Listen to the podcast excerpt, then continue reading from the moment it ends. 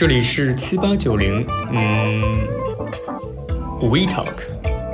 Is this Gap Talk? No, just we, just we talk. 对何何老师，你可能不了解我，就是在这个节目中，我说话一般都是开玩笑，就是我不负责聊任何正事。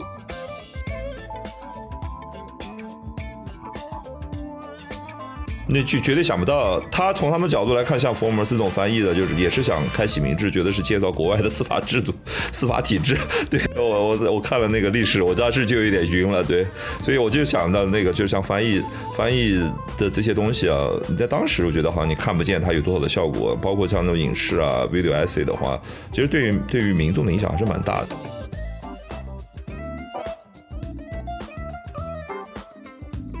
对，我们以后就搞这个。你想在中国传教，OK，先翻译五十部捷克语电影。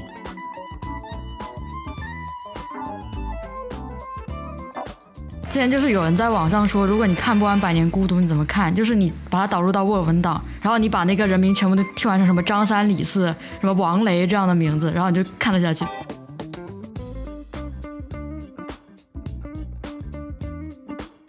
何老师是搞那个 cognitive 的，所以说就是给一些网上说阴阳怪气的人提一个醒，就是现在我我我们的国家并没有进入一九八四，因为如果进入一九八四的话，何老师就不再做字幕组，他应该是在真理部工作。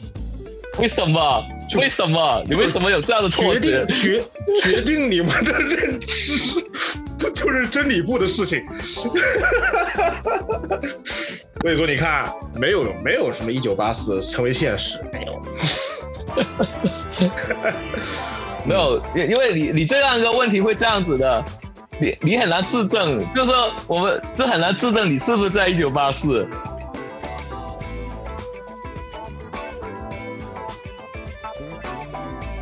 就我们老师跟我们说过一句话，就当时教专业课的老师，他说：“你母语的水平上限决定了你学其他任何一门语言的水平上限。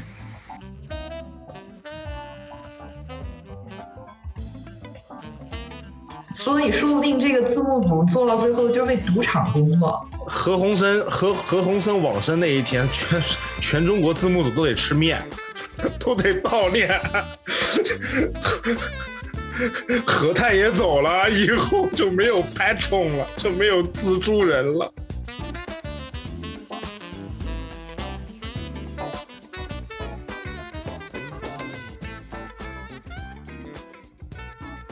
欢迎大家收听七八九零 We Talk，我是小鱼。我是七零后的吴哥，我是八零后的宋姐，我是九零后 Stan。嗯，今天我们要聊的话题是字幕组背后的那些事儿。我们特别邀请到了某字幕组的负责人何老师，何老师来给大家打个招呼吧。呃，Hello，大家好，呃，我叫冷漠，呃，大家也可以叫何老师。欢迎。欢 迎欢迎。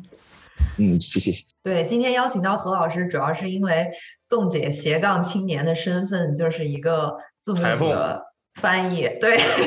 就是字幕组里的一名裁缝。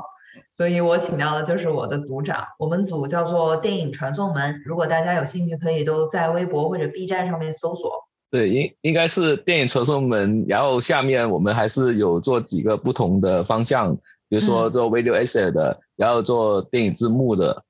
对，主要是这两哎。当然有我们也有做播客的，但主要还、嗯主要还是在做字幕为主。嗯，video essay 就是所谓的视频论文，对吧？这个我也嗯对是，对对对我也是看了我们组我才知道有这个东西。Stan 前两年我们还想做过呢，还记得吗？是，不记得了，当然记得。但今天怎么这么？啊，尴尬，没有没有，我刚才不需要那么纠结 了。我我我刚才在剪脚趾甲，我剪好了。我要看，我要开始了，我开始。个人护理时间，今天是。就我有一个问题，就是想问何老师，就是为什么就当初选择做字幕组呢？对，从一开始这这字幕组你是发起人吗？何老师？呃，是我是发起人，但最早的原因其实是可能说起来有点有点那个奇怪，因为是这样的，就是因为我们之前是在那时候还在学校里做一个电影协会，然后电影协会的话，呃，就开始就就里面很多同学，但是我我一般会鼓励啊，大家都去看电影啊。但是实际上，呃，后来会发现问题，说你你我们不想让他们变成工具人，但是呢，实际上你不想让他工具人的同时，他们也会觉得说，但同学们也会觉得说，呃，我也不不会那么积极的去看电影。然后后来我们就想了想法，我们实际上可以给他们点小任务嘛，给他们小任务，他他去完成这个任务，那么他一方面增加我们社团的凝聚力，另一方面他也在里面学到东西。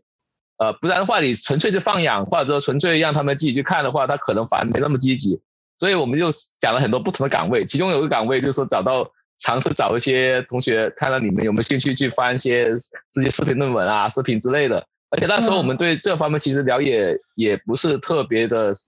多吧，就只是觉得哎，好像翻一个讲一个呃电影技术的一个论文好像牛逼的样子，然后要么就翻，然后翻的结果就是效果就是传播的效果还是挺好的。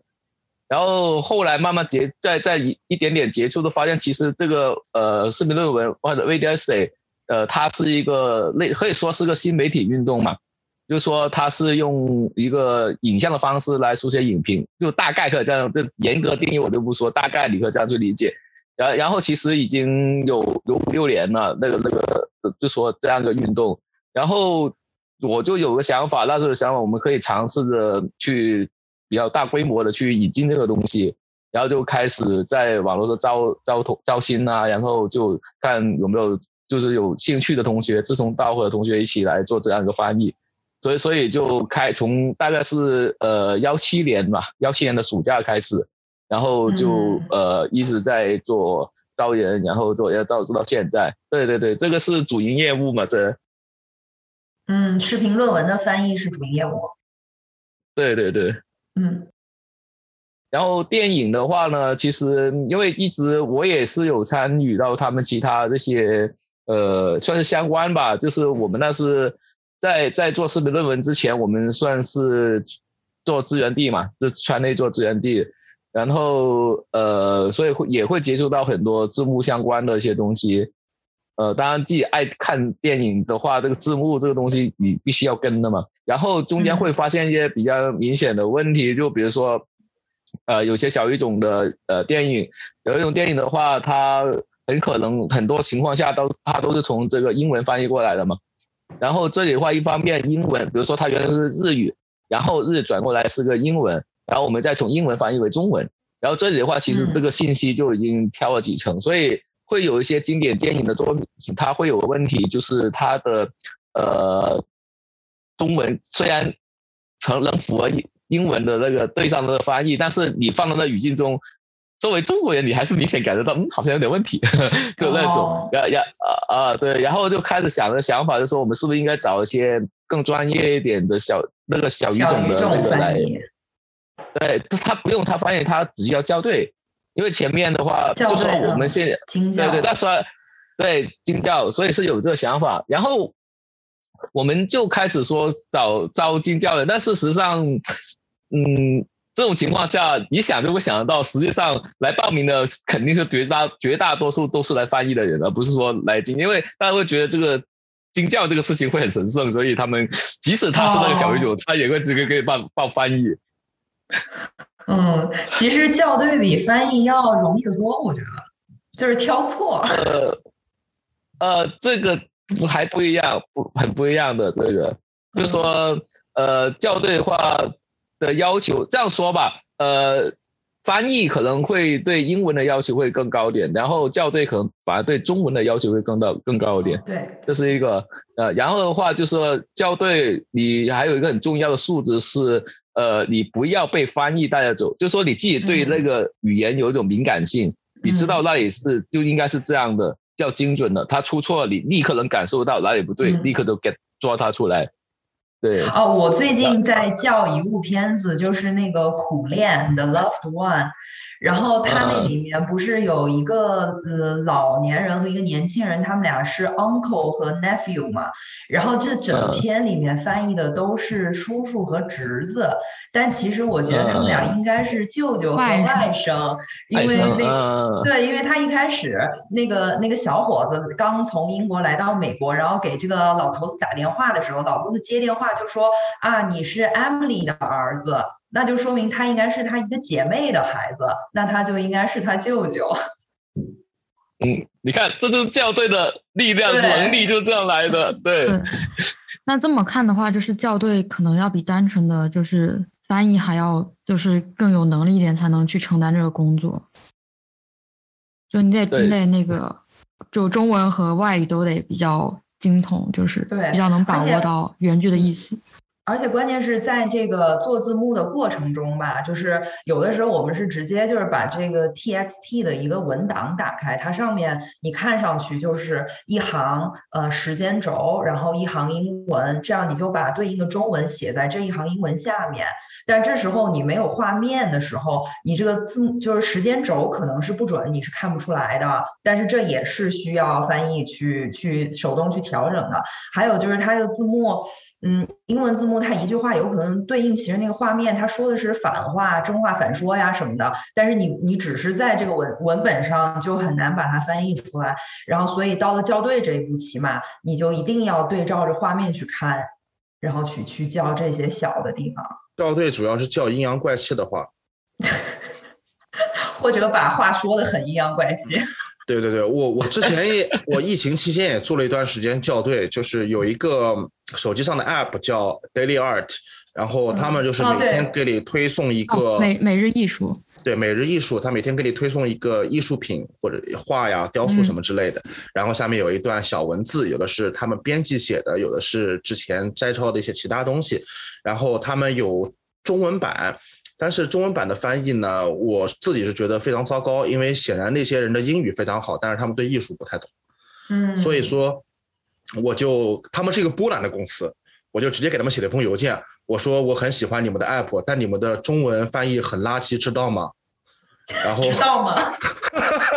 然后他们回了一个说，知道请按一。他们回了一个说，对不起，不知道。然后来了一句。那你都看出来很多错误，您能帮我们做吗？我说 OK，于是就这么做了，就这么开始做。这个 app，对，嗯，你说小鱼，这个 app 我也用过，对吧？然后他们的问题就是在于那些。翻译的人就是他们的英文没问题，但是你知道，就是翻译的话，其实还是需要一些专业知识嘛，对吧？它不仅是理解这段话这么简单。比如说啊，有一个简单的，就是呃，文章中经常会出现一个词叫 media，对吧？media 这个词大家都知道，媒体嘛，对吧？但是你在艺术这个领域里面，它这个 media 就不表示媒体，对，它表示媒介，媒介介质，对，媒介。所以说，比如说。他说一个作品的 media 是什么意思？他是说这个作品是青铜的还是石膏的？嗯，这个叫它表现的媒介，或者说它是用油画颜料在布上做出来的，还是说水粉颜料在纸上做出来的？这个叫媒介。但是你把它翻译成媒体，这就说不通了嘛，对吧？嗯，对他，比如说这幅作品用了比较先进的媒介，就比如说他用了比较先进的材料去创作这幅作品，而并不是说他用新的一个媒体，对吧？他也没有什么媒体的说法，对。视频论文特别能体现这个，我觉得。对，那个相机，相机，因为人家一一般就是摄影机的，因为 camera 嘛，对。然后很多同学他可能就是要不就是呃机翻要再自己再呃重新呃调整，或者说，对。然后他那个相机呢，他就很多人很多同学都是其实。过去了，没有留意到他就是应该是摄影机，因为相机的话，对，因为相机在在我们一第一反应就是拍静态照片那种相机，照相机，对，没错。对，所以所以的话，但是这里又有一个微妙的变化，为什么呢？现在我就发现很多，就是说他即使在那个什么，他是拍就拍摄的那些做那些拍摄者，他自己也习惯说相机，为什么？因为现在的相机它又兼备了摄影机的功能了，还有拍动态的，现在又对对对，对，这就属于自己自己把帮自己帮自己往回找，你知道吗？这错就是错了，我觉得 这应该这应该就是摄影机。但但摄影机是最有用的。对他他翻那个片是路边野餐，他就是用相机拍的。啊，有可能有可能，或者那个啊，对啊，shoot with iPhone。嗯，那手机就可以翻成手机，对，嗯，手手机镜头，嗯，对。对，不过 camera 的话，我反正我觉得是翻翻译成摄影机可能就会比较安全一点，就是你塞到哪里都可以，动态的、静态的都算。把它翻译成房间，就是你强行装逼说这个是拉丁语，camera 就是房间，强行装逼。懂拉丁语别说。对，那个小宋冷漠，我倒是有个问题想问你们啊，你们在翻的时候，不是 video essay，就是像那种传播性比较强的，比如影视剧啊、电影。普通的电影。对，你们在翻的时候，你们是到底是翻字幕本身，还是说你们是，呃，就是英文里面只是那个 CC 嘛，close caption，它会还可以提供一些背景一些信息，觉得就是比如说我想关掉个声音，我就光看它下面打出来的那个字幕，它不光是 literal 的翻译，它说了什么，它可能说旁边有什么风的。声音，music music playing，就像我就只是看，对我就只是看那个字，我就能明白那个屏幕，还是说你们只是 literal 的把它的那个对白给翻译出来？你们是哪一种呢？哦，这个我们也讨论过，嗯，反正 C C 括号里的我们都都不翻，对吧？现在我们的做法是，对对，就还是注重于就是对白，就是他们确实的那个真实的声音啊。因为如果你就是仔细看 C C 字幕的话，它那些非对白的，它都用括号或用别的标记标出来的。它会用括号别的标，对的，对的，对的，对。对，因为这反而会的确会有干扰的。呃，对，然后我们就我们拿到字幕以后，就会把那些全部给删掉。嗯，是这样。就直接先删掉。但是我但是我做的时候，有一些这些东西我还是会翻译，比如说就是呃一个画面上是照到一个报纸，然后这个报纸的内容如果是和这个整个影片是有关系的，那这个报纸的这个我会把它翻译出来，或者是一个招聘启事，它上面也会有字有信息，或者是你一个一个办公室的门，然后门上有一个人姓名的标签和他 title，就这个我会做成画面上的字幕，就是。可以翻出来，很贴心。哎，我来问大家一个问题啊，就是，啊，今天小宋在厕所办公，必须得这个捧一捧他。呃，那个我有个问题啊，就是比如说大家说这个字幕是吧，或者是呃看什么电影需要开一个下面的那个字幕，这里面有两个英文词，就是这个字幕可以叫 subtitle，也可以叫 caption，这有什么区别？我跟你说，这两个是不一样的东西。Subtitle 不是 caption，那你就说呗，你考谁呢？我考啊，我我就喜欢考。呃，不是针对的那个 audience 是不一样的呀。那个 close caption 它很多是给那个有那个有障碍人士的，他所以他给他那个那个全方位。你的那个 subtitle 的话是，就是给听不懂语言，你耳比如说你耳耳朵可以看，你可以听，对吧？你问题是我只是听不懂那个目标语言，所以 subtitle 就是给你就是一个目标语言。是 C C 的话是给那个你可能有声音 challenge 的人，他给他看的，就完全一看就行。对，没错。Subtitle 的针对人群是在于，呃，就是对于不能够理解这个原原对话的人，就是说，比如说这是一门外语。嗯。Caption 的意思是，呃，就是 everything audible。就是它是给听障人士用的，一开始，也就是说，这个画面上只要发出了声音，就比如说门响了一下，你 caption 必须得有门响了一下，因为听障人士不知道门响了一下。嗯，对，就所有的声音都得翻，都得有标注，然后 subtitle 是只翻 dialogue。对，不过但听上去那个字幕组做的工作，他们是不，他们假设是给就是通常的人士的嘛，他们假设是他们是做 subtitle，对 subtitle，对，那你们像翻那个。那个 video essay 的时候的话，我就想问那个问题，就是 video essay 很多都是通过就是非传统媒体发布的嘛，比如说油管上面的，你们会联系那个原始的制作者，就跟他们说我们要翻你的那个 video essay，还是说你们就就跟别的片源一样的，你们就自己决定想翻什么就翻什么呢？嗯，我们最开始的时候是呃先直接拿来，然后在中间有段时间尝试过联系，但是。呃，一般没有回复，呃，但是也有回复，比如 Kevin Lee 有给我们回复过，对，然后我们那时候要把他的一些视频翻翻译完，然后他很高兴，大大概是这个样子，对，然然后呃。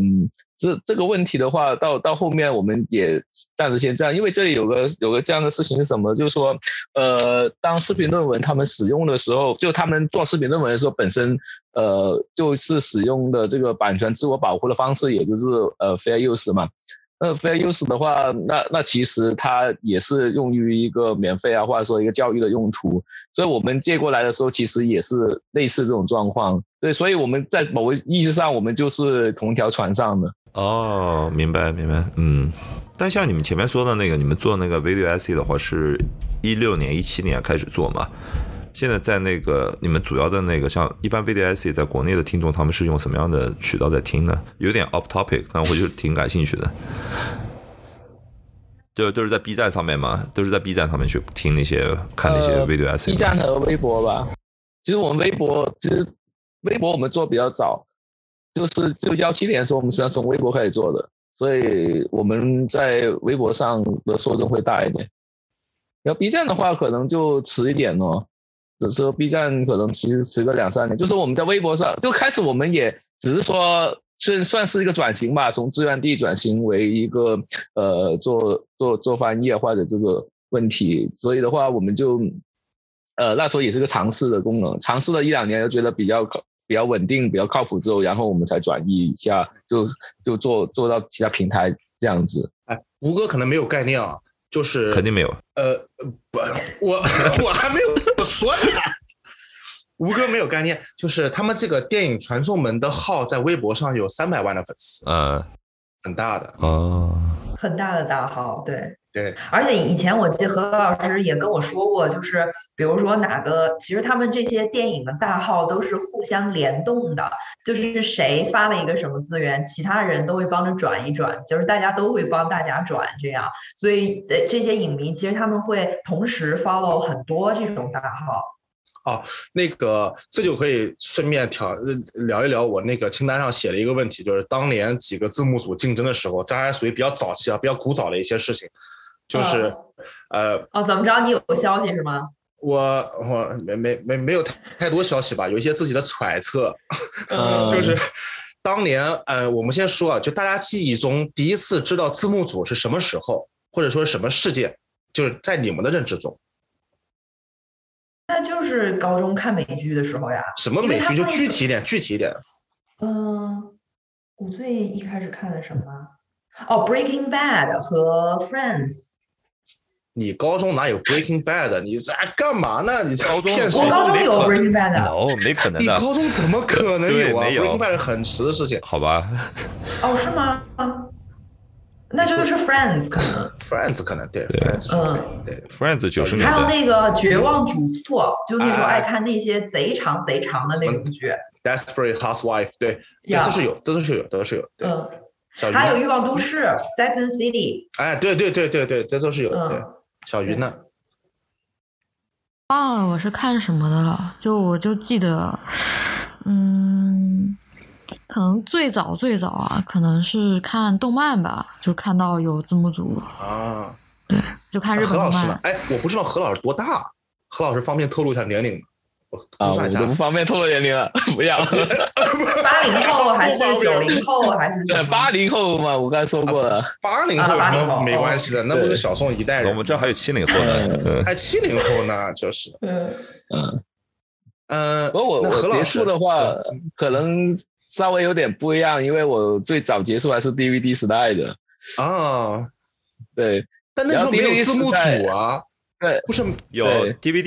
时代是有字幕的。对对，但是那个这有字幕，然后那个字幕的情况又又跟字幕组的那个不一样。当然他们可能会竞争这个竞争关系吧。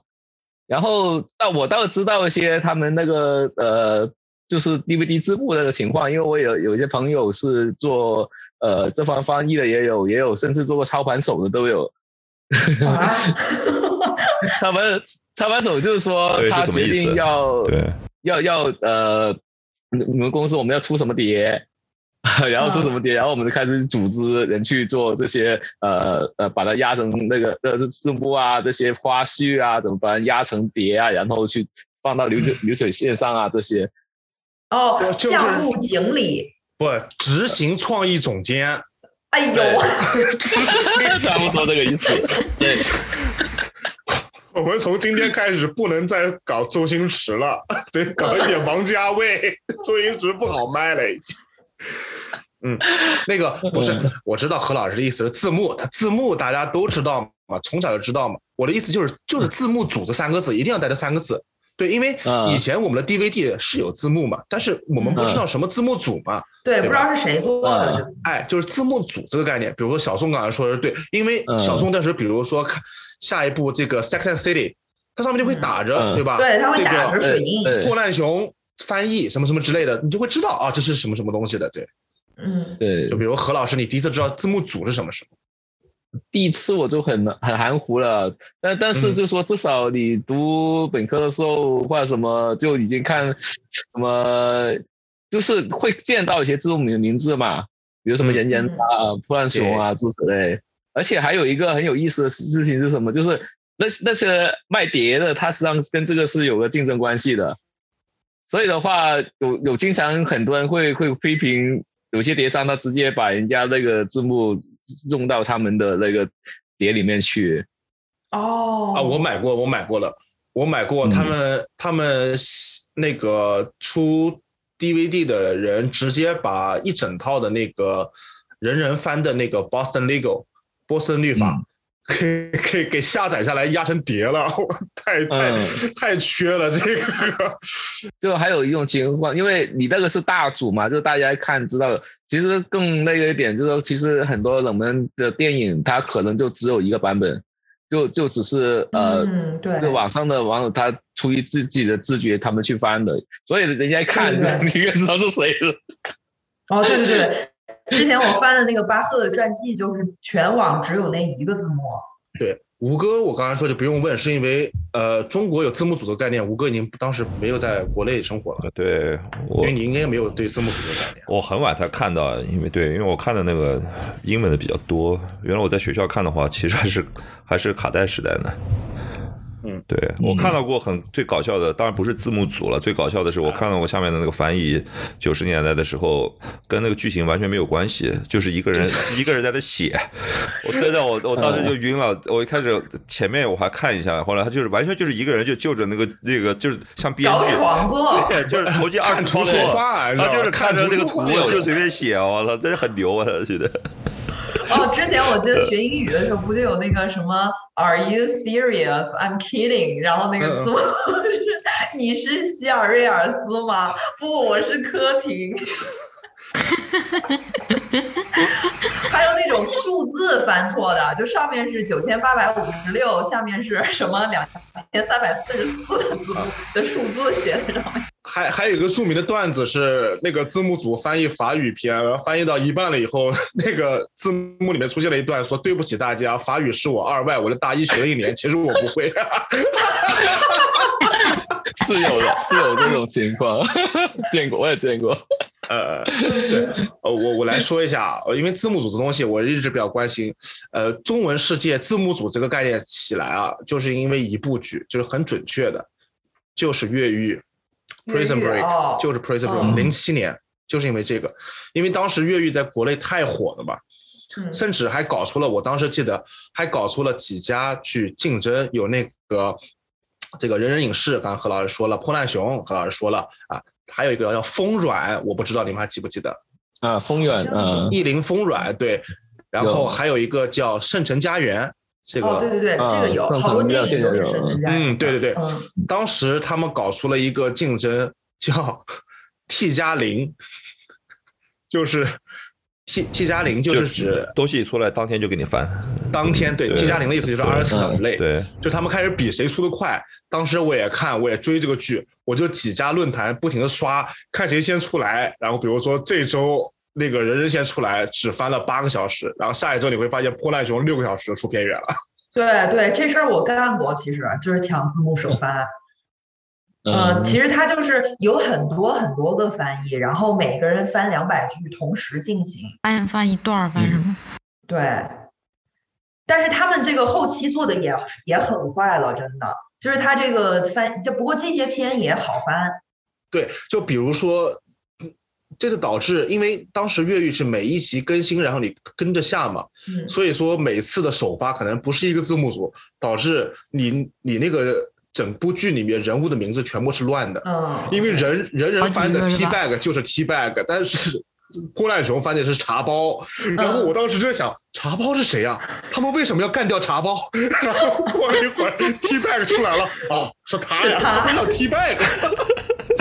哎，对，我也在想一个问题，就是这些名字为什么一定要翻呢？嗯，这个还是观影习惯的问题吧。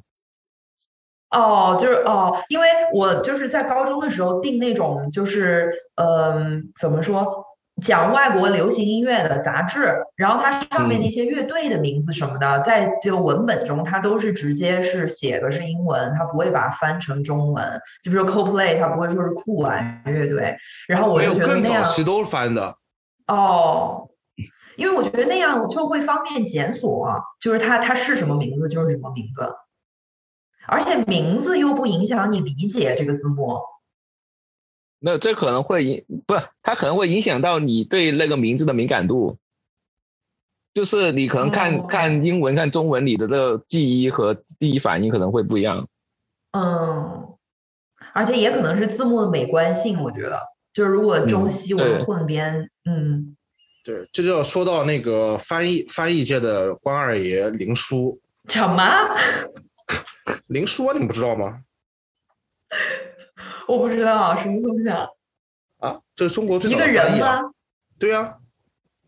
我不知道。中国最早的最早的翻译这些小说什么之类的，就是比较早的翻译外国文学的。哦哦哦，您说啊，《黑炉御天录》你知道吧？我不知道。汤姆叔叔，汤姆叔叔的小屋，他翻的叫《黑炉御天录》啊。然后比如说。呃，福尔摩斯是他翻的，黑奴是吗？你你说的那个，我以为是什么金庸小说呢？对他林苏翻的时候总是跟别人配合，其实他是让一个就是读原文的人跟他去讲，然后林苏就是他做，其实是国文很好，他就是比较会的，就是说把它给用中文给表达出来，就。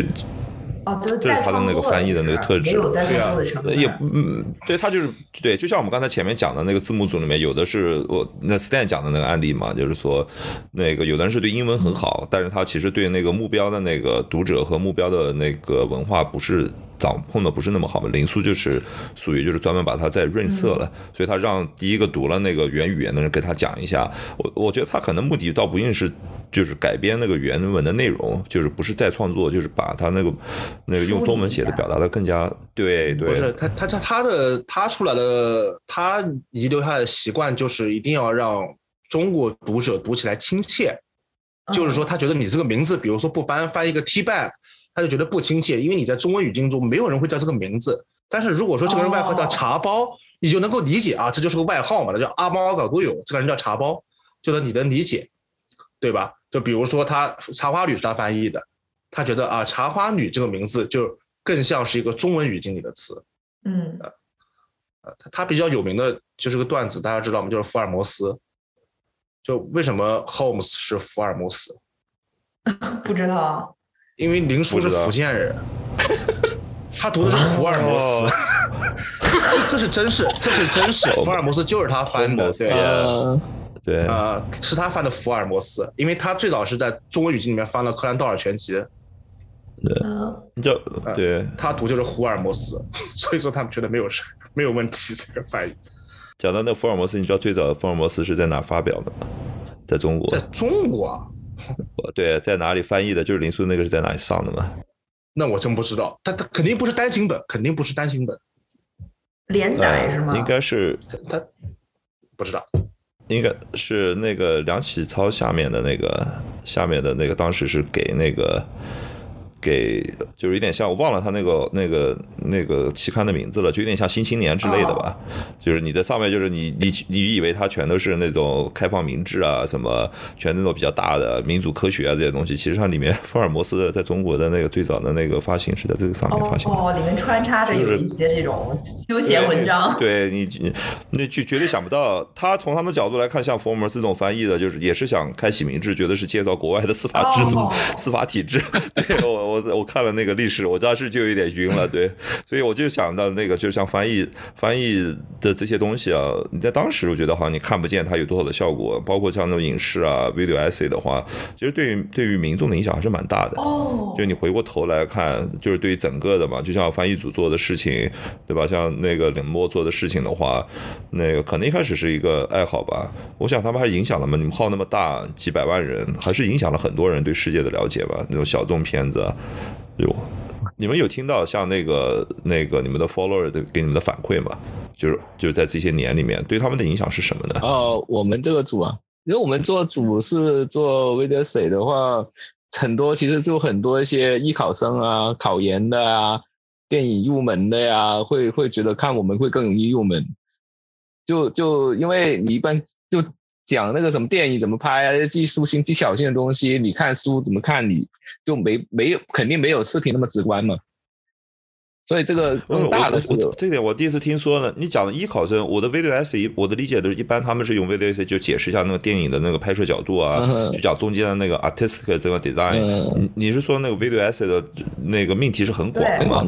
就是很广的什么都有，哦很细分的啊。不一都甚至哦不一定是介介绍某一部片子，从某一部片子去分析它的艺术手法或者它创作背景，它有的完这是看的全比较多的。对对，它有的完全就是技术类的，就比如说运镜应该怎么运，嗯或者构图应该怎么构。对对，这个我们嗯还是在那个整个就是在那个电影就行业，他刚才讲的有那个什么医考生，对有的就医考是医学艺嘛？艺考生艺术艺艺术考哦，艺考生啊，哦，艺考生，OK，对不好意思，广普没有听 不好意思，是我的问题。对，我以为是医学的，我说怎么会他们会对这个感，嗯对这个，哎对对对，这样。聊到这个，我来问一下何老师，你本专业学的是什么？我本专业啊，猜吧，狂猜。猜了。我跟你说，我大概能知道，就是我知道字幕组里面很多人的这个专业背景跟就是什么英语和翻译完全是没有关系的，大多数都是好多是没有关系的。对，哎，嗯何老师，你原来自己做翻译吗？你自己做过翻译吗？我做过一点吧，但是不会很多。哦，那那就对对对对，嗯，可见不是英语专业。我猜何老师不仅不是英语专业，而且何老师专业跟艺术可能都没关系，就是哦很离谱的一个专业。建筑，建筑，建筑啊，建筑跟艺术有关系啊。都没关系，我觉得呃。我猜啊，我猜是什么生物制药那个方面的都是我为什么？为什么？为什么变这么理工？啊，真的是 真的，工商因为管理吗？啊，不是。都不是，还是文科的。你给我们一点小的那个提示呗，这太广啊，了这。样子。呃，那那其实我可以稍微再扩充一下刚刚你们提的那个关于那个 video essay 的那个范围的问题，就是可能呃，一方面大家可能接触多的很很多是这样一个呃技术类的，但实际上它本身还是一个挺广的，就是说从某意义上来说，呃，他想讲究的东西会呃，比如说他你你现在是用那个呃影像来书写影评嘛？那如果是最高境界，当然就是越少字儿越越好了，是不是？所以的话，它有一些就纯靠呃这个尝试纯靠的画面来完成这样的东西，来来表示他要讲的个讲要要告诉的东西。但是呃，其实很少能做到这么纯粹。你要不就是可能会让大家觉得有些是什么混剪的方式了，但但是那个也呃又又很容易做的比较浅。呃，然后就呃，我觉得比较厉害的一个方式，它可能是说加一点点字幕，它又不加很多。呃，其中有一个我最欣赏的一个，就是他在讲一个叫声音的质感，他通过画面嗯影像告诉你，就是我们一般摸东西啊、看东西，它有个质感，那声音它这个质感什有没有质感，它的质感就怎么体现呢？哎，他就通过一个视一个视频来告诉你。这个东西就涉及到了一个本体论啊，这这方面的东西了。哦对，学哲学的吗？啊、是，所以他他他这种东西，我就比较欣赏他能做到这个程度的的话就，是学哲学的。啊，对啊，对，我为什么会问这个问题啊？因为，因为那个呃呃，我以前一一年的时候干过干过一两个月的字幕组吧。那时候我们翻那个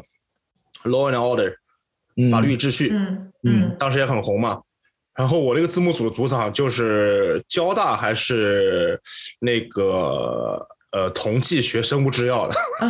啊，对我就当时就知道字幕组里的什么背景都有，很多人都是跟英语完全没关系的。哎，冷漠，你刚才讲到那个 video essay 的那个，呃，我还比较感兴趣的，你你就是说他们那种你认为的最高境界，就是用画面来解释画面。啊，对，他的那个画面解释画面，他你讲的那种最高境界，它并不涉及到他重新制作一些新的画面，它是用他被解释的目标画面的重新剪辑和加那个配字来解释原始的画面。啊。哦，所以他其实只是剪刀手，他不再自己去拍新的东西。啊，没有，但他加了那个呀，加了那个字幕啊，他加了他原始的那个就是配他的字剪辑就是他的创作，对。啊，剪辑就是他这说的，嗯，对，就是视频 DJ，视频 DJ，嗯，就是你把它放在一起的方式，就这个就很重要，就怎么把它放在一起。因为对我来说，一个很重要问题是说，我要探索一个，嗯，就说作为影像它的这个表达的极限在哪里。就就就是说，我们呃，当我们当这单靠影像的话，那么它能表表达到有多多抽象的一个东西。那么这个肯定就说它跟我们单纯传统的用文字来表达，那么这两种不同的媒介，它肯定自己的表达限度是是有的边界在那里的。然后在这个意义上来说，我我是比较感兴趣这个话题。然后我自己做科哲学的话，本身再再细一点，我是做认知科学的哲学的，就就说我可能会更感感兴趣的。当然，它有也很多，就认知科学它包括语言的，还有前面呃很很多一些我们知觉层面的，呃，比如说我们的听觉啊、视觉啊，然后更细一点的，比如说我们对颜颜色的感知啊，对运动的感知啊，然后更细一点的，你对运动感知又有它的那方向、速度，呃，质量诸诸诸此类的这些东西。那么这这么多的这些细节这些东西，它实际上对我们来说，它很多时候就直接在你眼前，你都不需要去动用你的概念系统，或者说动用文字，你就其实 get 到他在讲什么了。那实际上我们是有这个能力的，而影像其实它很大程度上就在这个层面上调动我们嘛。那那如果它能够能够表现这个东西，那同时我们能就要考虑另外一个问题，说它能不能像我们的语言的概念那样有那种程度的那种表达的能力？那这这个可能会是就会有个边界性的问题，所以一个挺带有点本体论的意味或者说那个认识论意味的东西吧。所以我对那个也挺感兴趣。所以 v d s 对我来说，可能是一个就怎么把它堆到极限，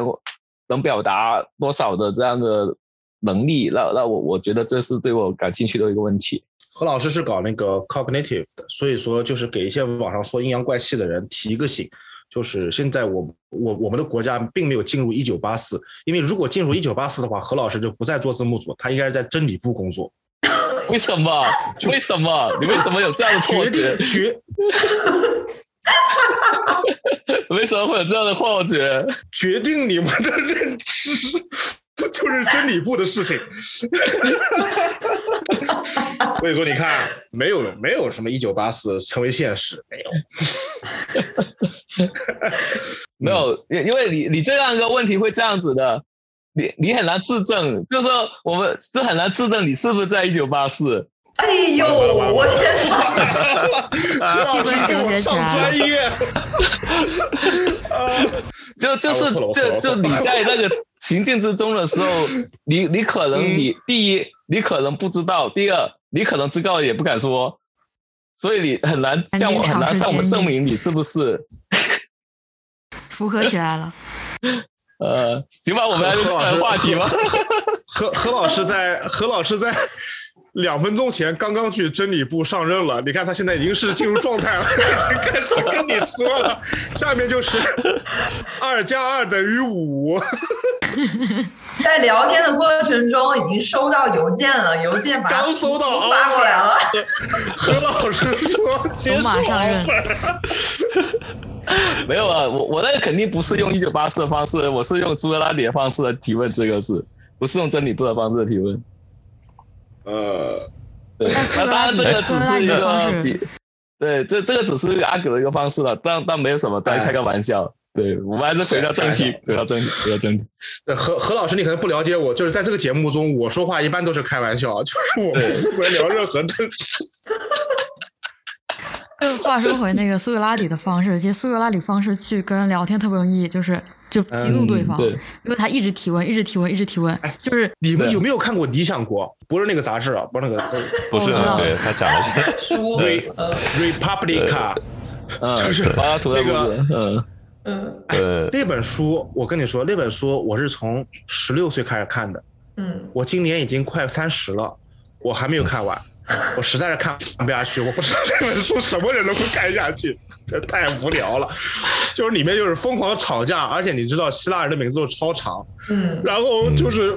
就是谁谁谁谁说，比如说 A 对 B 说。那么中文里面可能就是张三对李四说，很短几个字。希腊你他那个翻译出来以后，可能有二十五个字，其中有二十个字都是两个希腊人希腊人的人名，然后中间有效部分就是对谁说。这就这就需要好翻译了呀，就翻译应该把它翻译成什么子什么子或者某公某公，对，这是中文的优势，对对。对，就比如说索弗拉蒂斯就可以翻译成索士，对，琐事，对啊对就不要来索夫拉蒂斯，然后你下面就会晕了，这是谁？这是之前之？前之前就是有人在网上说，如果你看不完《百年孤独》，你怎么看？就是你把它导入到 Word 文档，然后你把那个人名全部都替换成什么张三李四、什么王雷这样的名字，事儿看不下去。二妮儿，呃，就是胡安胡安尼托加西亚马尔克斯，你可以把它会翻译成王伟，然后你就看王伟你立马就干懂了。就是王伟跟那个什么李李李李小丽不对付，就是胡安尼托跟跟海伦娜不对付，就这个意思。没讲到这这个起名字，我到最近发现很有趣的一个现象，就是那个中国经常做那种什么电影的什么 summary 吧。做 summary，然后发现他们做哦对对 summary 起名字里面倒有、对，然后他们把所有的就他日所有的片子，他都是什么铁柱，什么就是他不管翻的他所有的片，他把他主角的名字全都给固定化。啊，他就是只是让你知道说是男主角、女主角是是是谁，对，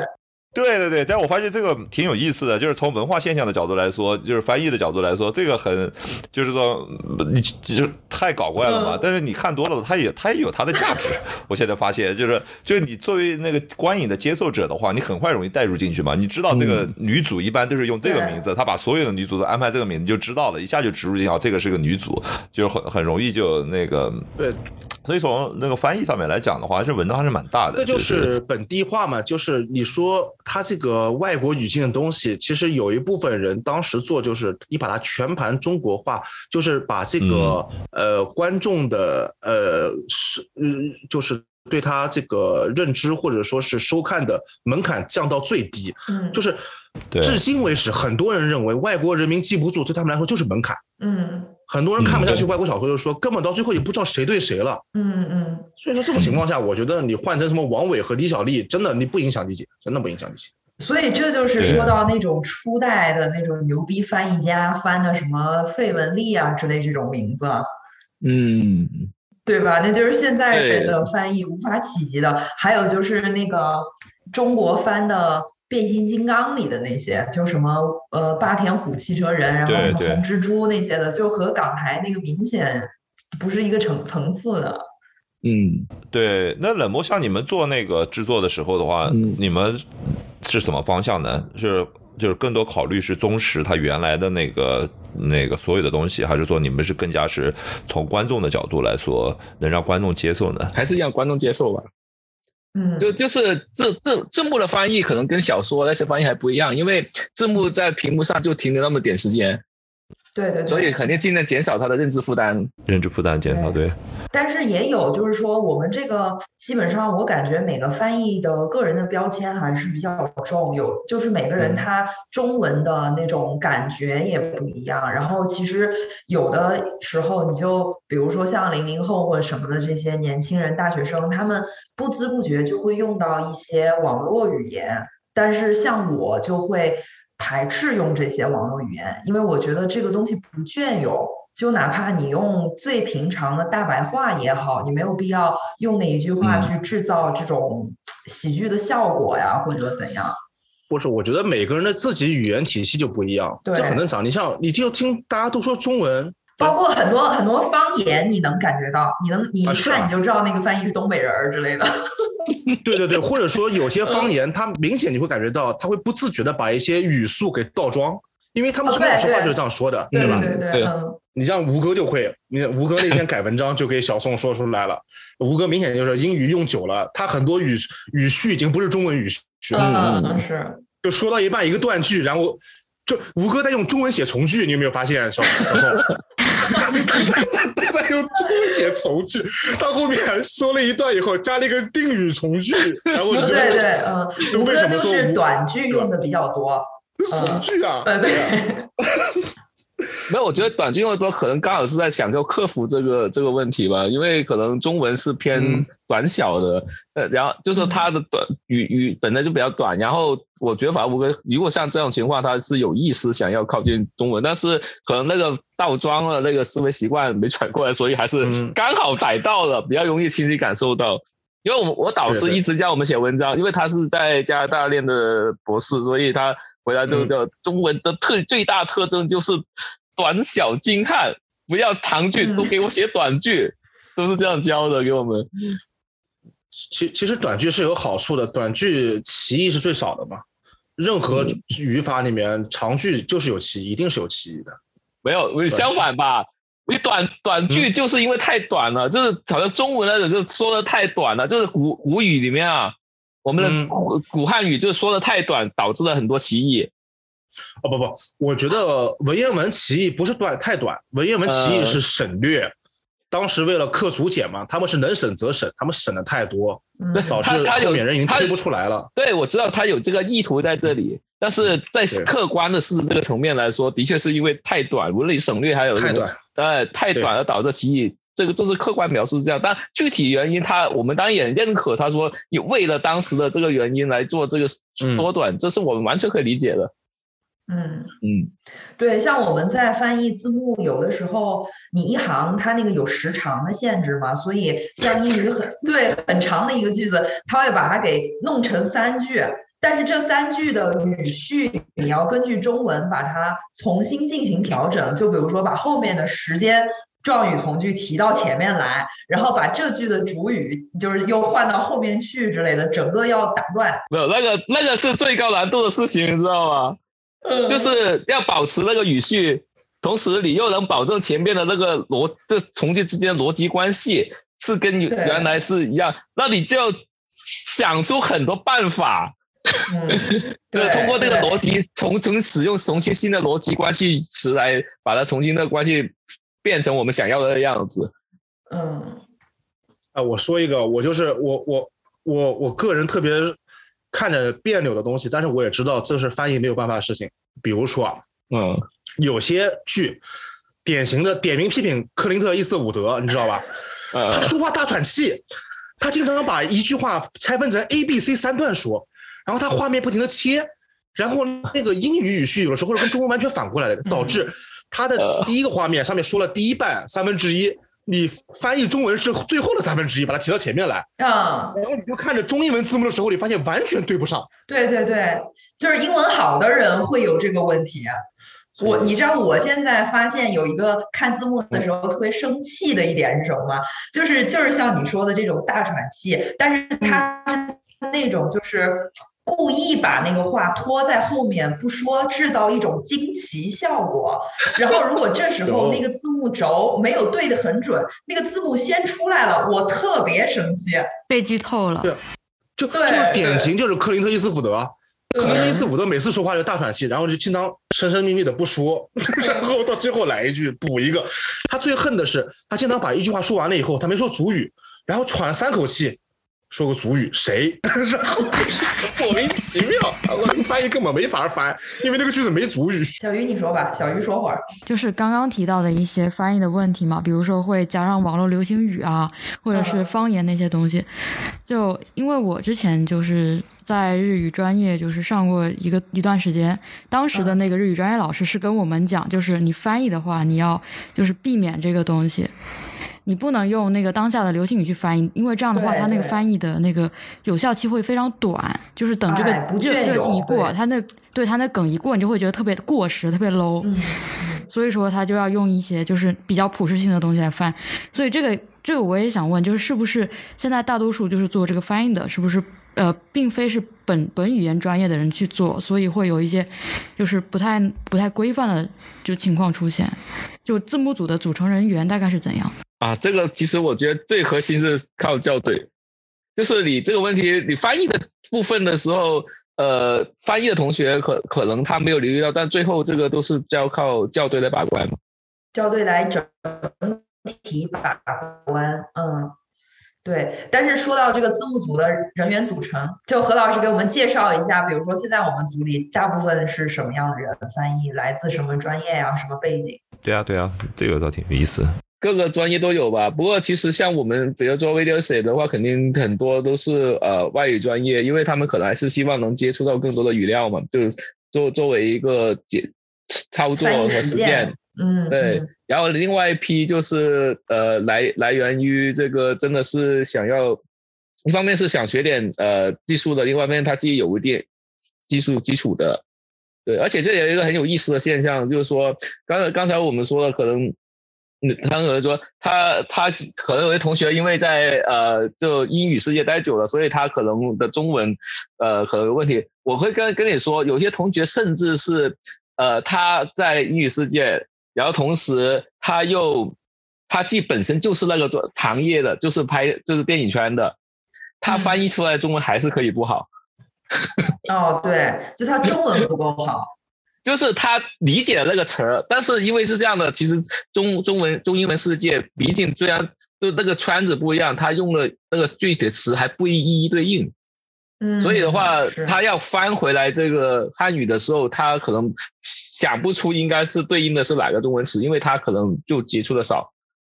但是他是知道这个意思，准确的知道这个意思的。就我们老师跟我们说过一句话，就当时教专业课的老师，他说：“你母语的水平上限决定了你学其他任何一门语言的水平上限。”哦，是没错。确实是对，就是因为我有的时候会，我们字幕组会趁着比如说放五一、十一啊什么，就在假期的时候进行招新嘛。然后有时候我也会帮着看看英语组的卷子，然后他们都会先附上一段自己的小简介，就是说他是什么样的背景，他为什么想要来当翻译啊，他选择加入哪个组啊这些。然后我看到大部分是分两种嘛，一种就是他是学影视相关专业的。然后他是对于这个片的内容感兴趣的人，因为就是这个视频论文，我们组做的现在算是比较有名气、比较大嘛。然后另外一部分就是学语言的英语专业的，他们就是想在课外进行翻译实践。然后像我自己本身其实也是学语言的嘛，就我是学德语的嘛。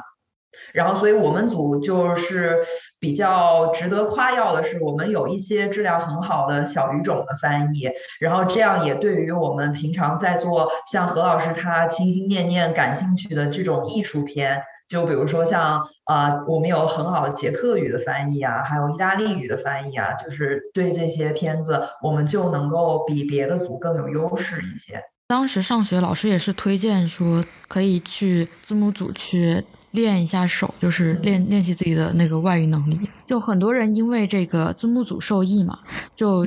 呃会有人评价说字幕组就是盗火者。就我想问一下冷漠老师，就是你对盗火者这个就是呃这个称呼是怎么看的呢？盗火者，盗火者，你是说是呃类似普罗米修斯，然后那那个意思吗？对对对，对对对，呃。这个这个话题说起来稍微有点沉重，就就简单一点，就是很多时候我们去搬运的时候，很多首先其实我觉得很多人其实并没有那么很很强的这种责任感，说我要从那倒过来千辛万苦倒，就是大家肯定首先是出于一个兴趣。那整体上我的一个理解是，然后另外一个问题是说，你做了这个事情之后，但是你需要一个辩护。因为因为其实大家的版权意识各方面的这些该强起来，其实你你也意识到这个直接从拿拿过来这个事情会会会有的，所以他有一个辩护。因为盗火者这本身就是一方面，他这个是一个呃有一个就是说稍微有点就是说不正义的这个行为，但是他又是个正义的行为，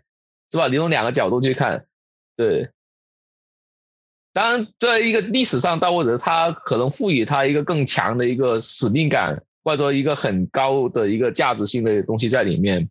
然后，对于呃我们这这么多做搬运的小伙伴而言的话，呃，他我我觉得是这样的，不同的时期可能大家的想法会不一样。这一个很明显的就是说，呃，因为最早的时候，为什么大家会更加去看重这样一个身份化，就是因为那时候的确是刚刚打开那个强化网络诸此类的，大家从那里搬过来。那个时候大家就是带着一种是就把东西引进来，就其实就是类似于更早之前我们说那批就大家都谈到的刚刚就是翻译过来的翻译大师，他们也是带着这种这种责任感搬过来的。然后当现在问题是说，当里面的就说搬过来的东西越来越多、越来越多、越来越多之后，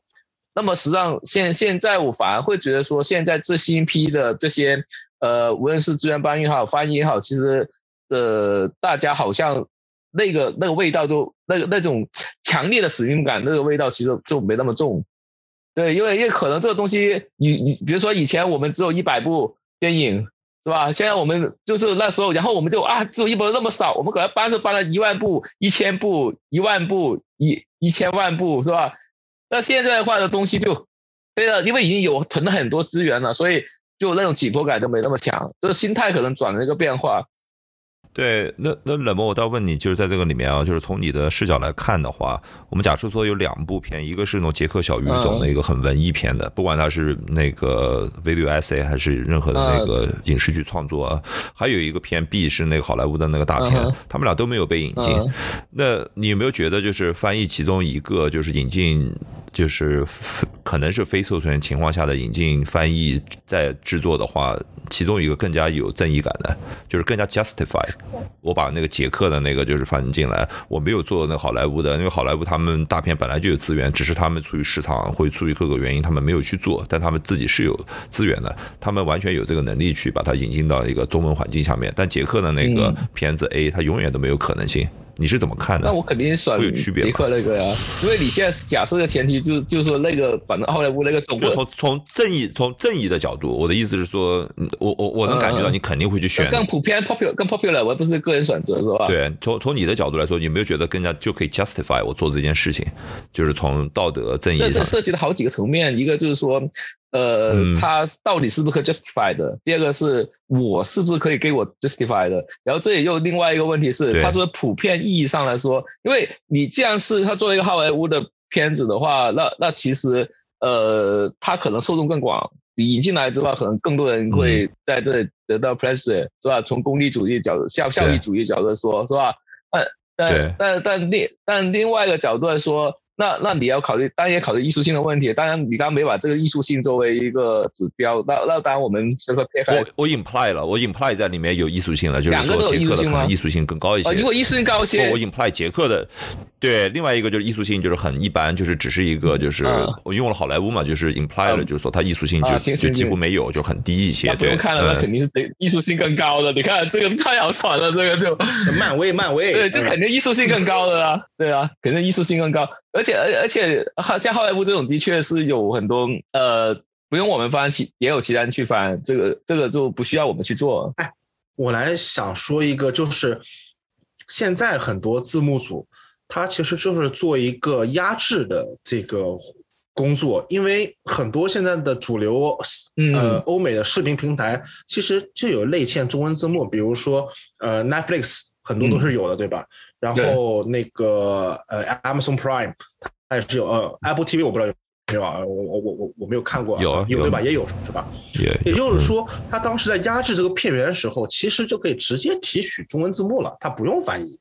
他只需要把这个东西做成一个，比如说 MKV 格式的一个文件就可以了。微博上有一个，还有 B 站上比较有名的一个专门做那个单口喜剧的号叫 Max Payne，他就是他每次都是放 Max Payne 九九是吧？对对对，九九九，他每次就是放奈飞官方字幕。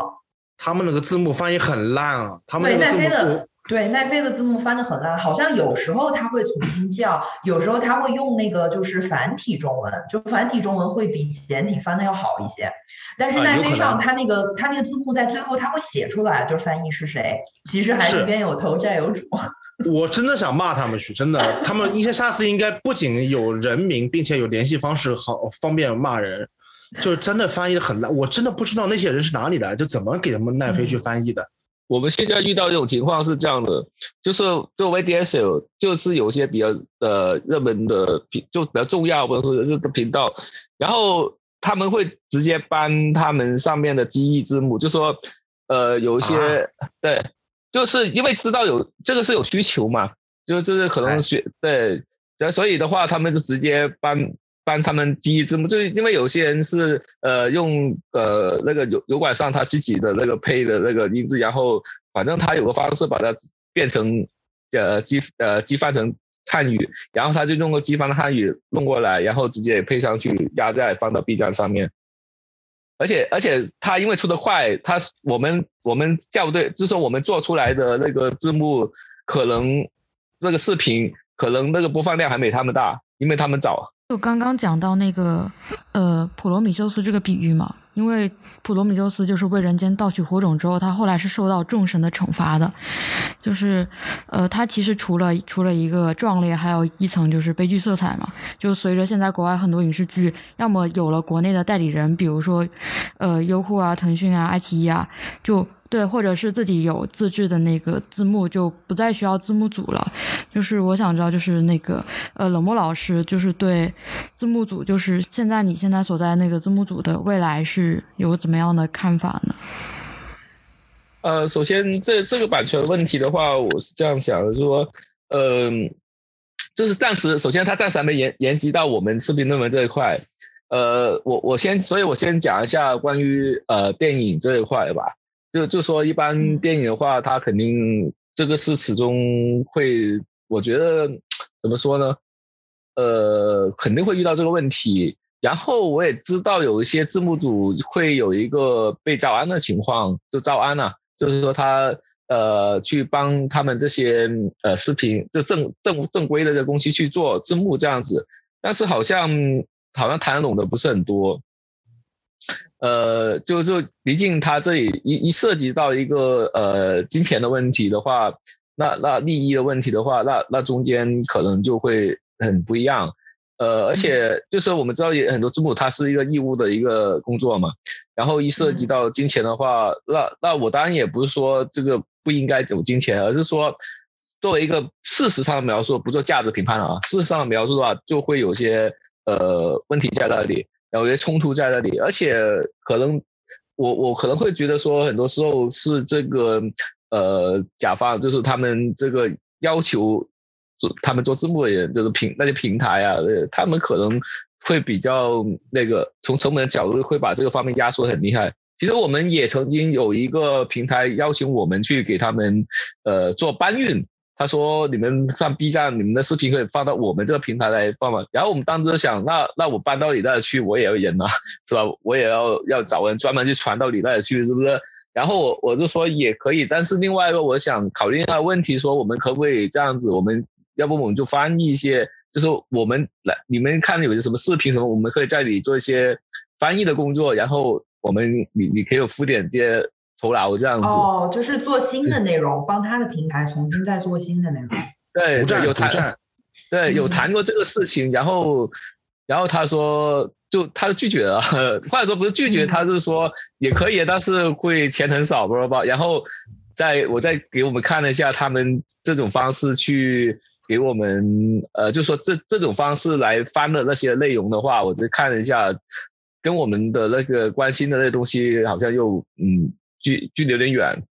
呃，反正就不是质量不是很好，所以我后来就就没再就等着整个就拒绝这个事情，呃，而且我觉得就是说他们整个思路其实说，即使是找人去翻或者什么是，他对他们来说，他也是越小成本越好，所以所以这个实际上就跟你想想嘛，你作为一个字幕组，你原来带着这么崇高的理想是吧？你义务去去用爱发电。然后你现在要跟他们合作的时候，然后你会发现他都第一他不是很尊重你的这个劳动，然后第二给你就是劳动是指他给你要做的这个事情是吧？你要给你翻译那些质量又不是很好的东西，然后另外一个东西就是你真的给你的价钱也不是让你觉得很很很合适或者让你心里嗯，就自由度和酬劳都不是很好。对，所以整体上就很容易嗯，对。所以我觉得这这个沟通可能大部分都是比较失败吧，就是说字字幕组招安这种事情。所以这是实际上从某种上来说，是我们整个环境或什么各种因素导致的这样个问题始终没能解决。那这样问题没解决的后果就是，大部分的字幕组始终还是处于一种灰色的一个地带。嗯，哎，那一般来说，字幕组它盈利有有哪些方式？那人人已经算是比较成功的吧，虽然虽然他是两个人人之间在这个问题上价值观取向方面完全不一样，就是被被那个的人人和就人人他其实很早就分家了呀。哦，是吗？对，而且对，然后然后那个现在被被那个捉住那个人人被被判的那个人人，其实另外这就是其中一个吧，因为这些都对，然后另外一个。另外那批可能他想法又不一样，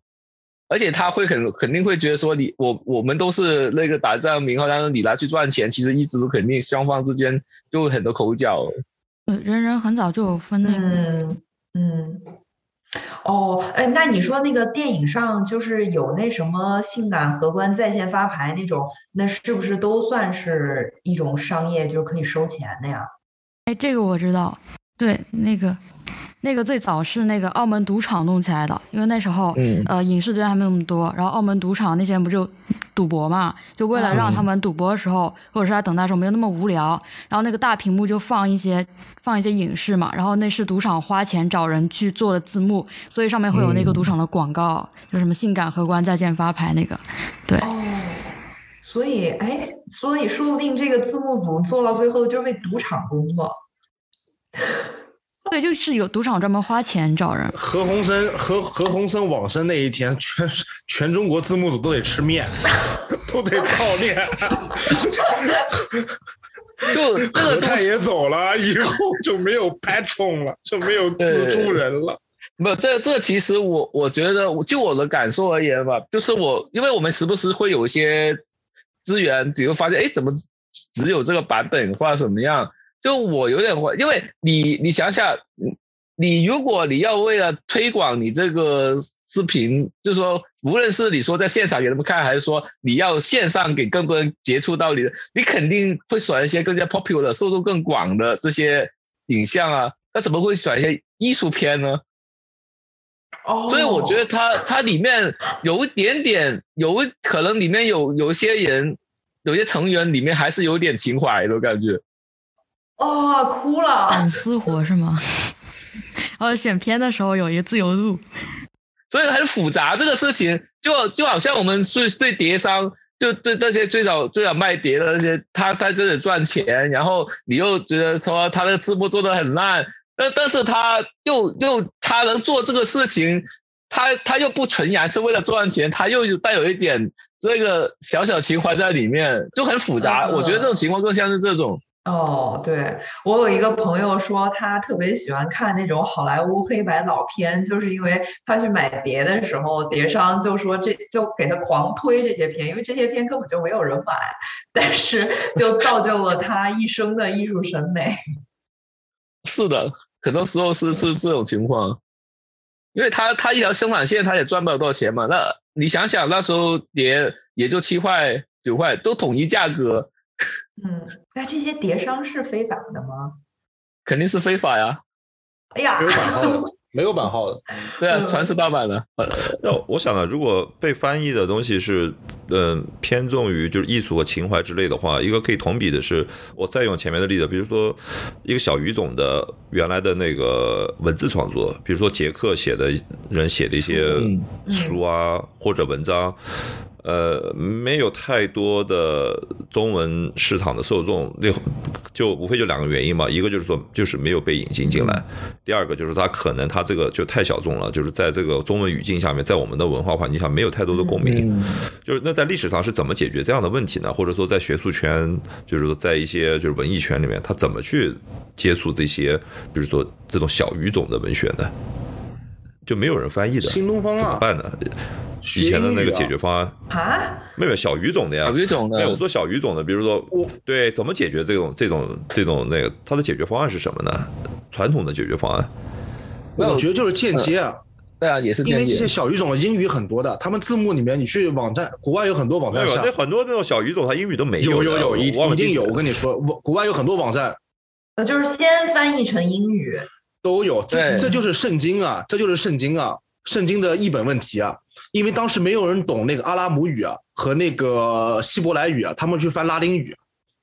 你你讲的是一个普世的吗？就比如说我讲的像，对啊对啊，你讲的是不？你讲的是一个普世嘛？比如说都小语种就一定有英语翻译的吗？这是这是一个这是一个事实。不一定不一定有，他也必须是在他的。对小语种世界是非常数一数二的牛逼文学，可能会得到有价值去翻才会翻嘛，那个是。对啊，对啊，就甚至包括现在，我忘了今天得那个诺贝尔文学奖的是哪一个非洲的一个国家的，他是用他那个母语写作的嘛，那个英语的翻译就不是特别多的。对呀，那他你说这个人得诺贝尔，他是怎么被诺贝尔组委会看到了呢？哎呀，我跟你说，肯定有启蒙大语。我跟你说，呃，英语。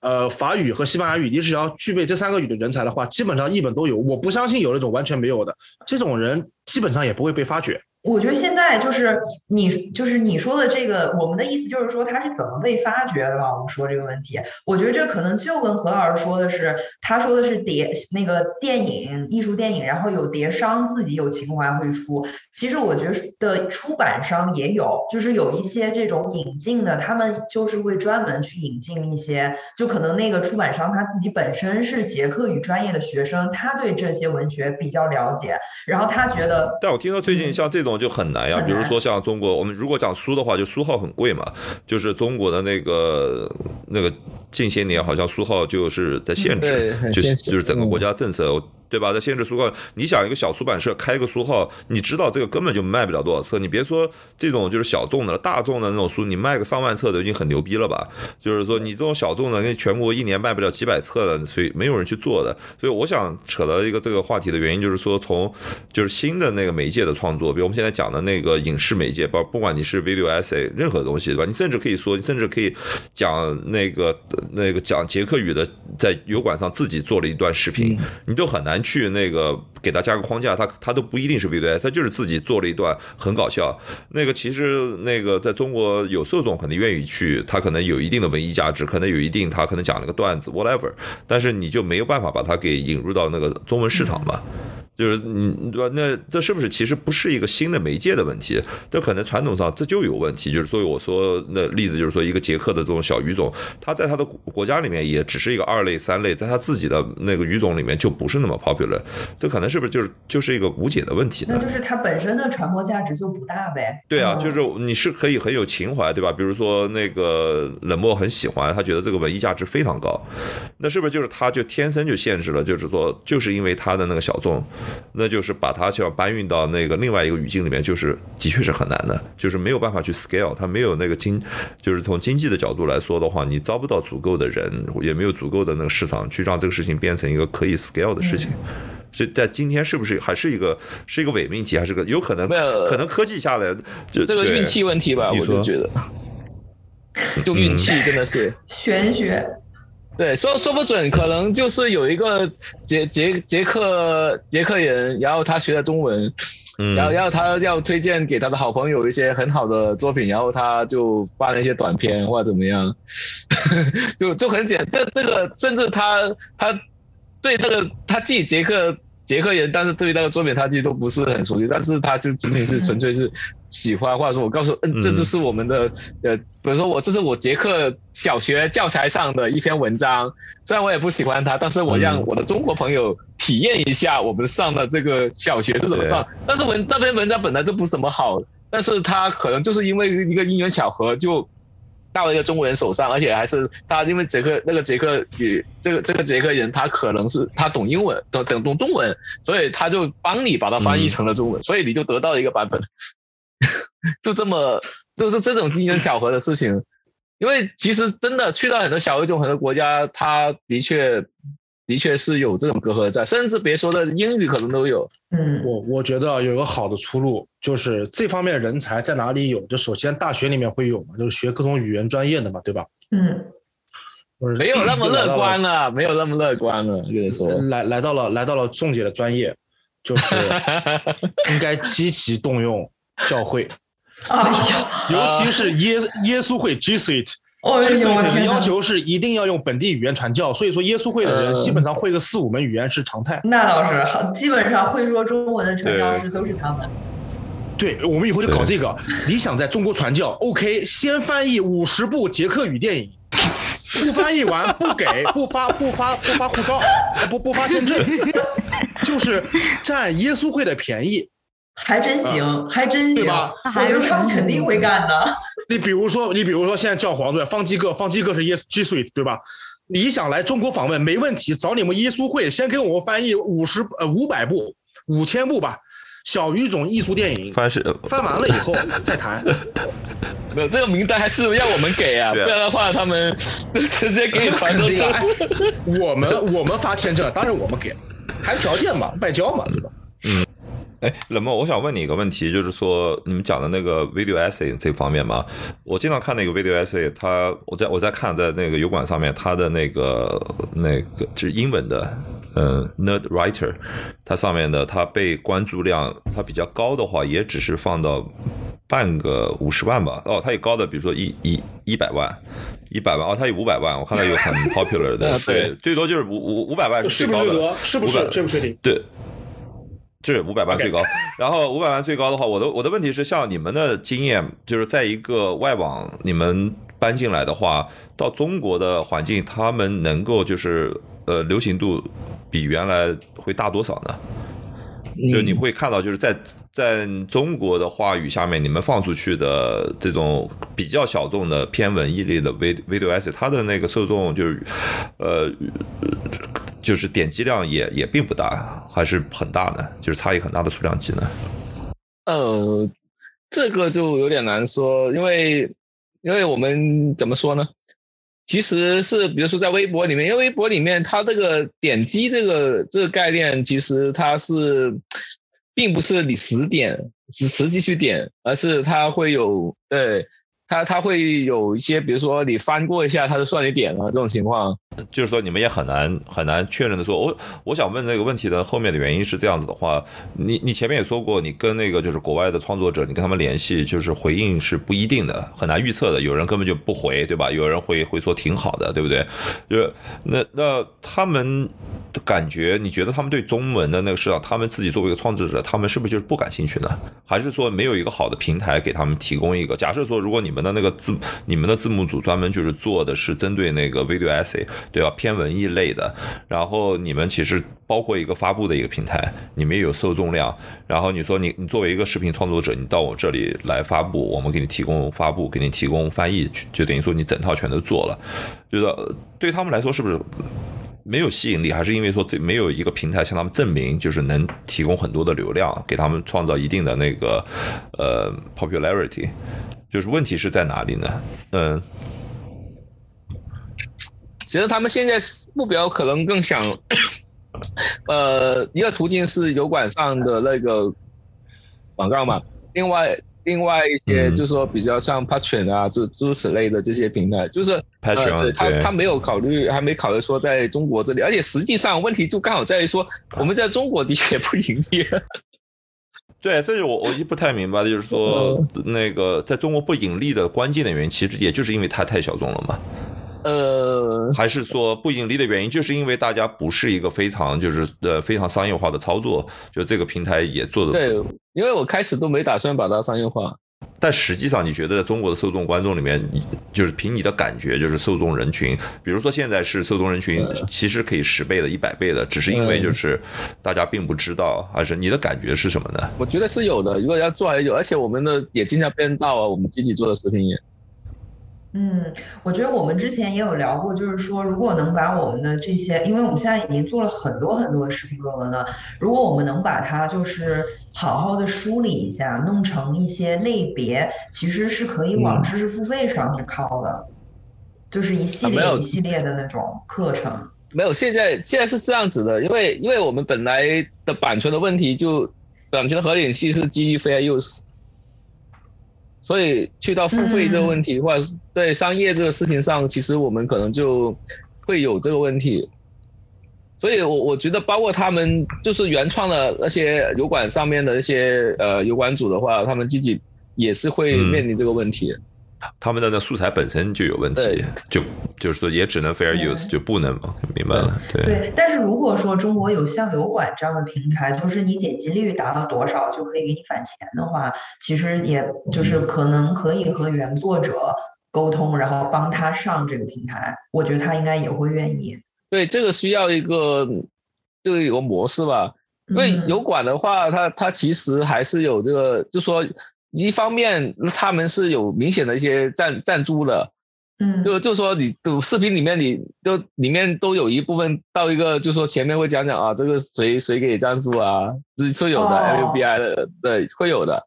对。然后另外一个说在油管上，反正就是说油管如果按照的规则，可能应该就是说，反正你只要放到油管，然后呃，我们就看你的播放量会给你一点广告支持，然后这广告支持呢。其实是更大的是一个平台性质上给你的，所以这个就好像就没那么直接说哦，我广告商可以多少那种，嗯，所以他们其实本身就有这样一个版权的负担在那里。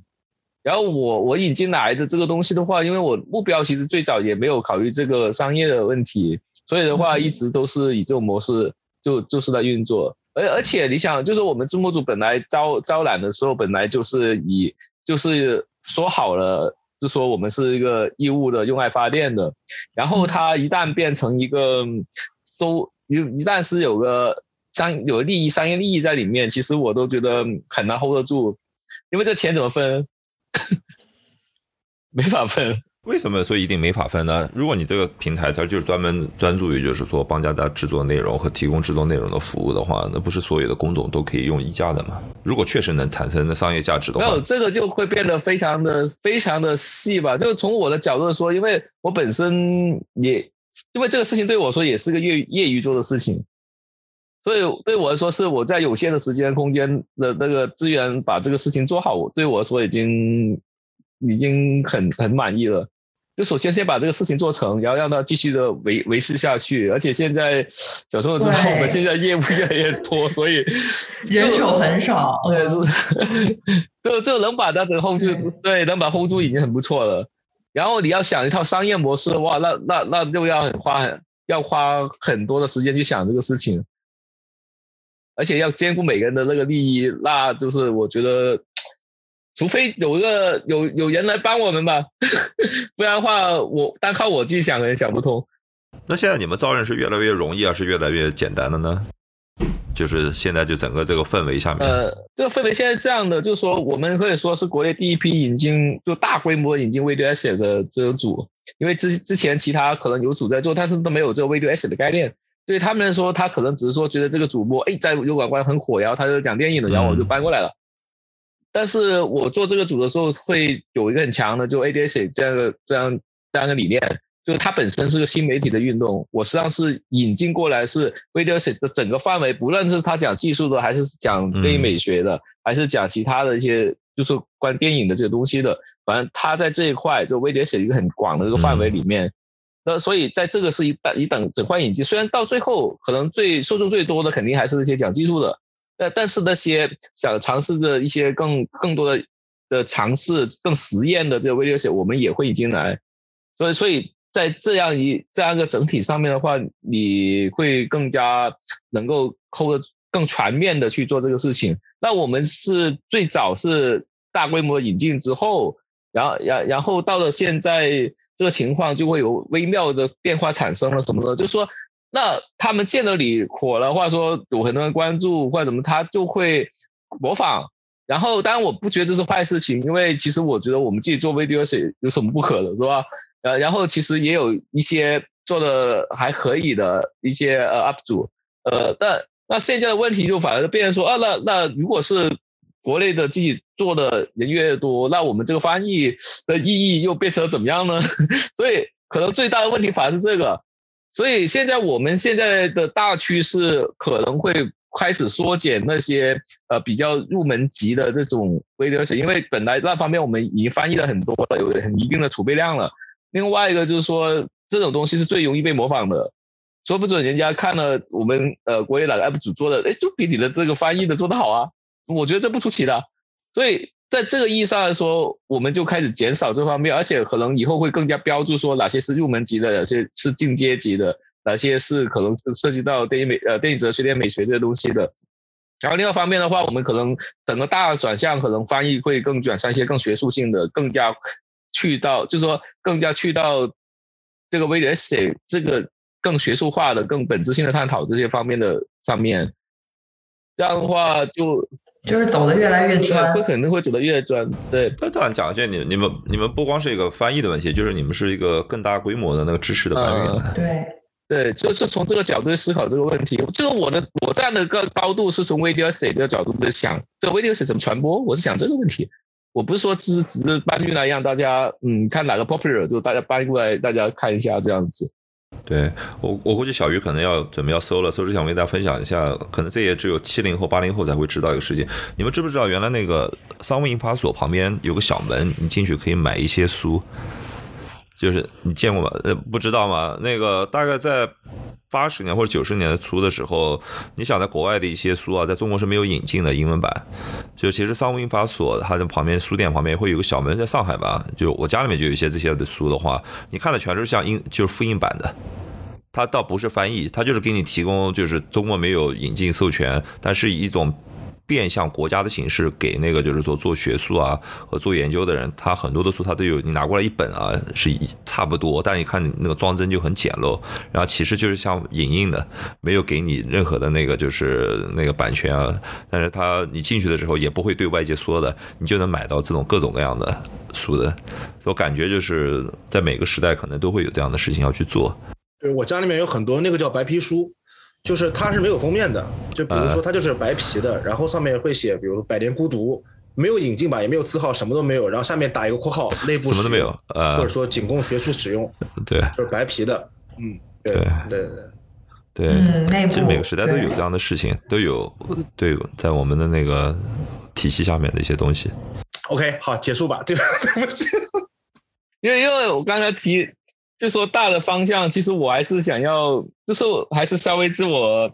呃，那个宣传和，尤其是希望有更多的小伙伴能加入我们吧。对，因为现在我们整个大的方向就会越多越不嫌多。对对对对。而且而且，就说实际上，当我我们现在都做那种什么几千行、几千行的字幕，然后一个人做三百行接力，做那一个 project 可能就要十几二十个翻译。我们现在没有那么多翻译。对，就就是当他越来越学术化、越专业的时候，其实呃就需要更多人。就是他一不小心就长了三十分钟啊，然后一个小时。最最近一个，我觉得还是我我们做的比较重要的一个工作，还是那个呃观察。呃，观察单子痛内内部，就是内部的话，就是在呃 Best of Aviation of 呃二零二零幺八二零幺九，它是获得最多投投票的，就它。对他，对，就每年他会有这样一个评选，但是这个评选是更更像是说，他不是说，就是说，呃，找一批这样一个 video，就是做这个行业的人，然后他们选出自己十部，呃，最喜欢的 VDS，在去年，然后呃，在在最后再给他们做一个总总的叠加这样子，然后这个领域的话会出现的情况就是说，其实大家选的方向其实不是太一样。对，但但是呢，呃，每年总会有一些有一些脱颖而出，就是他能拿到十几票的那那种就已经是很了不起了。对，然后那篇是三十分钟，三十分钟的话，而且他是呃怎么说，他的创作者是个法语，是是讲法语的，然后他里面引用的那些呃视频影像的资料里面也是讲英语的，所以他是个中文。中法呃一个英法混合的，所以我们要找一个法语的同学来给他做一个翻译，呃，然后就就反正我们也是花了好久，终于攒够人，然后翻译交流采购，然后才开始动。而且这篇东西实际上是非常重要，我我觉得可能是这几年最重要的一篇 video 写。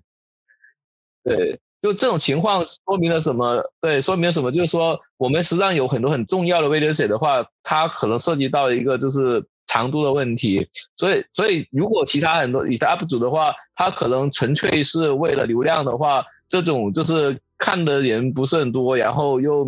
呃有难度又这个长的话，他们其实就不是很愿意搬的，所以这种事情就需要我们去去做这个事情。然后类似的还有很多。对对，像我最近我个人特别一直想做的一个 project，就是 CNN 出过一系列的 The History of of Stand Up Comedy 喜喜剧史，它一共有两季，对，就大概一共有十几集、十六集节目吧。我就想把这个翻成中文，但是它这个真的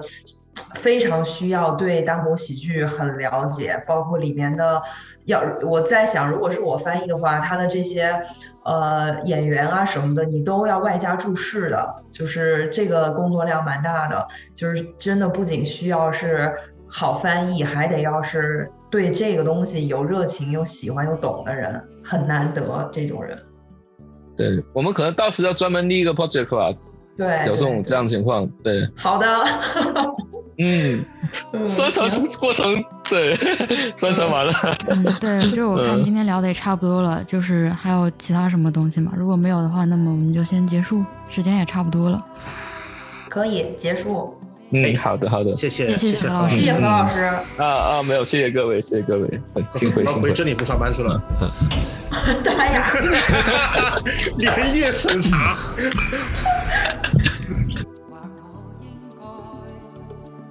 好，以上就是本期节目的全部内容。我是小宋，如果你喜欢我们的节目或是我本人的话，请移步微信小宇宙汽水，搜索节目名称七八九零 Gap Talk，数字七八九零加字母 G A P T A L K。谢谢你的收听和陪伴，我们下期再会。